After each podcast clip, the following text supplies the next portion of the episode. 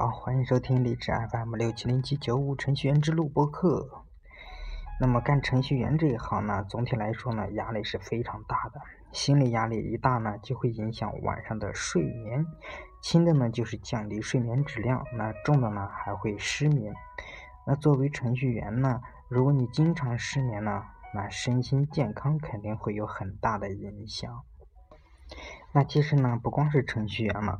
那熬夜的习惯呢，最常出现在时间分配比较自由的年轻人中，比如说呢，大学生呀、待业者、自由撰稿人，还有网络作者，还有画家、空闲期的创业者。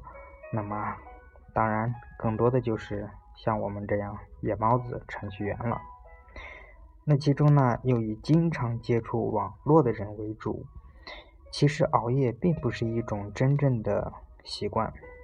他和社交网络依赖症，就是一直刷手机、刷微博，只要手机不在身边就特别的心慌，生怕别人不联系自己。和这种网络依赖症呢一样，都是强迫症的一种。其实我们之所以很晚还不想睡去呢，只是因为我们的潜意识里面认为入睡意味着结束。我们迟迟不愿意入睡，只是因为我们迟迟不愿放下手边的娱乐，和今天的自己说再见。我们的心是浮躁的，还没有得到那个“嗯，够了”的满足。但偏偏很多人在睡前的焦虑中，会尝试通过刷微博、刷知乎，不停地在信息流中漫游，来找寻自己的满足感。那大家知不知道这种做法呢？是大错特错的呀！这样做呢，只会让心变得更加的浮躁呀，啊，更加的浮躁，所以说就会更加的睡不着呢。其实呢，我们心里需要的只是一个仪式，一个完整的带有仪式感的行为，来让我们的心得到满足感，来告诉自己今天已经结束了。那我从这件事情上得到了满足感，可以心甘情愿的去睡觉了。记着这个仪式。不可以是碎片化的浏览和查看，一定要是一个完整的观看或者是聆听。比如说，我们可以听一段完整的抒情文字。那有时候呢，我在不愿意睡、不愿意睡觉的时候，就会听一些陌生人的广播，或者是私人电台这种文艺类的电台，比如说励志 FM 上面的一些嗯小说呀，或者是。嗯，郭德纲的这种相声之类的，我都会，我都可以睡着的。那么，因为我呢向往这种夜晚的自自省和反思呢，然后心呢就会得到满足，安静的入睡。我现在几乎是每天晚上都是要听着，嗯，这个相声或者说是，嗯，一些文章、散文之类的才能睡着的。嗯，如果大家不愿意听的话，也可以，呃，去读上一段完整的文字，让自己在这个流畅完整的阅读中得到满足。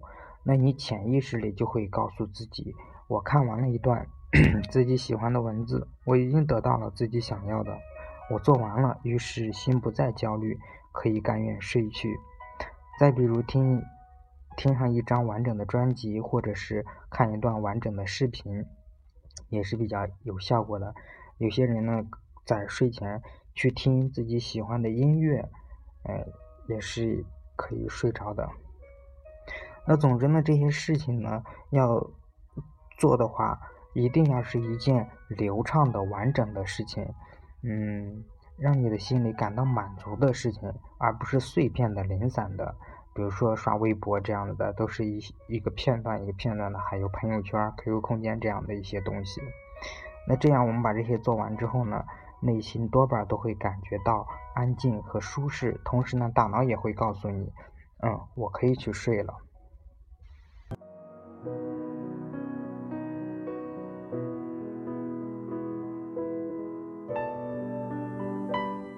其实熬夜的坏处呢，大家也都清楚明白。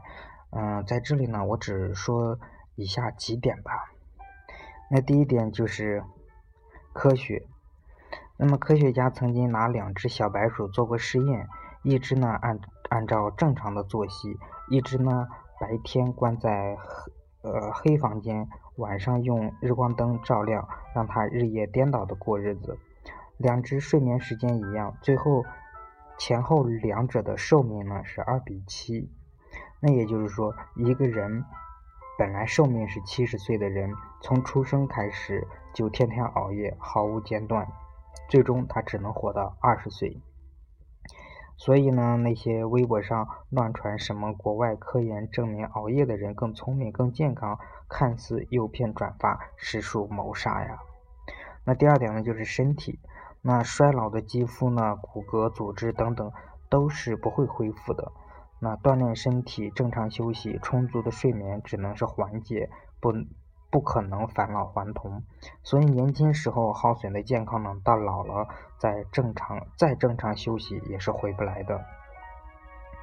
第三个就是工作效率，很多人认为晚上工作效率好，嗯，实际上是从凌晨正点到。五点效率完全不如早上七点到十二点，那这一点呢，大家可以自己去试一下。嗯，第四个就是抑郁症，那熬夜呢导致神经衰弱，呃，不管你熬夜如如何成习惯呢，在凌晨的时间，嗯，都绝对不可能和白天一样好。那看似有精神，凌晨两点，我可是一天的开始呀。那实际上你是非常累的，这时候人的精神呢就会特别的脆弱，经常会想不开，导致这个负能量累积，心情压抑，严重的就会引发抑郁症。那熬夜的坏处呢？其实，嗯，我们小时候都会听长辈们都跟我们说过，或者老师也都说过，但是他们从小呢。嗯，没有生活在这种信息技术的时代，不明白网络对我们这一代的影响，所以呢，他们的劝说呢总是说不到我们的心窝子上。那很多东西还是要靠自己去领悟。总之呢，上帝创造了太阳，太阳既然让我们早起，我们还要逆天而行，那结果自然就是被上帝干掉了。那很多人甚至不知道自己患了晚睡强迫症，他们长期熬夜。如果突然想改回早睡，竟然发现睡不着，就以为自己患了失眠症。这时候呢，如果你去求助医生呢，医生就会告诉你，你是压力太大、太辛苦，需要调理情绪，吃这个呀，吃那个。于是你肯定就认定了，果然是我工作学习压力太大，好可怜。然后就责备老责责备老板、老师。嗯，错，全错。医生是没有感性细胞的动物。如果不是工作需求，他们晚上十点睡，早上七点起，哪哪里会哪里会明白神经衰弱的痛苦呢？其实呢，你患上的根本不是失眠症，就是晚睡强迫症。而改掉这种毛病呢，通常一天早睡一个小时是没有效果的。你都强迫自己越睡越晚了，还怎么可能一天提早一个小时的如此的规律呢？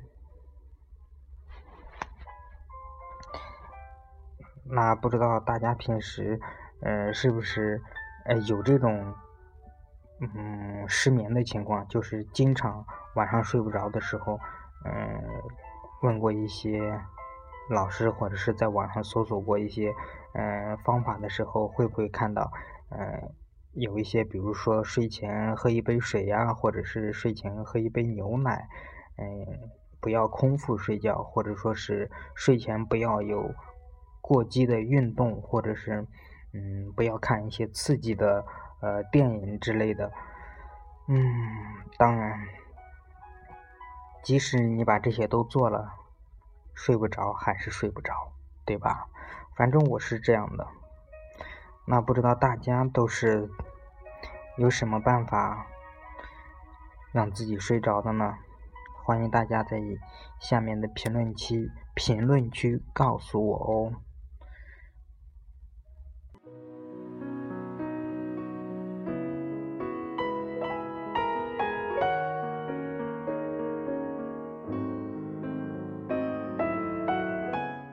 那我这里呢，在网上也有看到恢复正常作息的方法，有几条，可以给大家分享一下。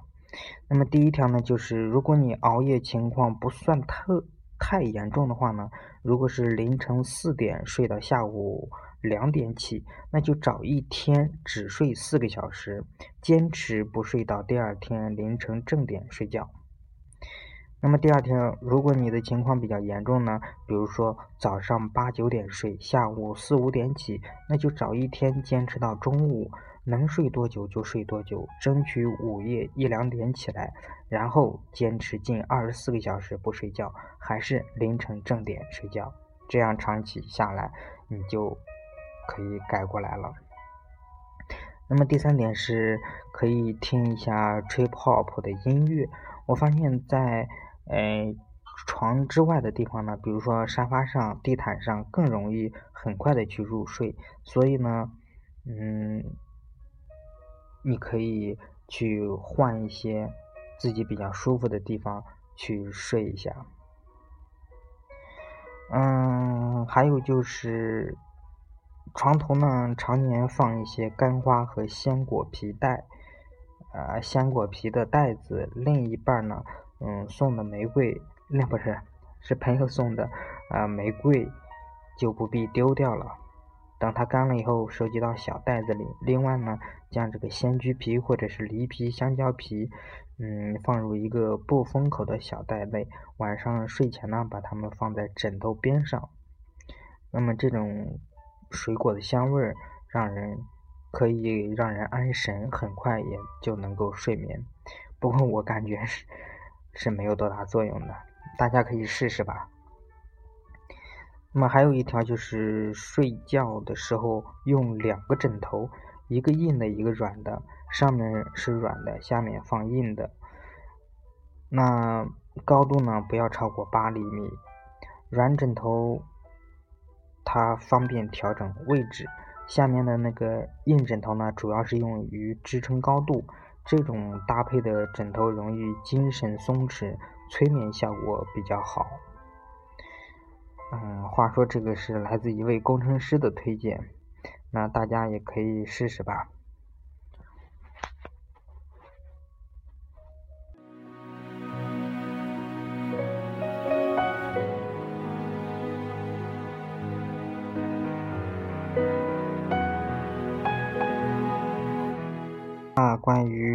嗯改掉晚睡的习惯呢，就给大家说到这里了。其实我我也是一样的。也是经常的晚睡，那我也有试用过，呃，刚才我说的这些办法，但是也都没有太大的作用。那不知道你们对提前睡觉也能有什么好的建议或者是方法呢？欢迎在下面的评论区告诉我哦。好了，那今天的节目就到这里吧，感谢大家的收听。更多节目呢，欢迎下载荔枝 FM 收听。那也欢迎关注程序员之路的微博、微信。关注方法可以访问网站三个 W 点 com。三个 W 是拼音四安三哥哥哥的啊达博物部六六六点 com 去查看关注的方法哦。好了，这期节目就到这里了。大家一定要早点睡觉哦，拜拜，晚安。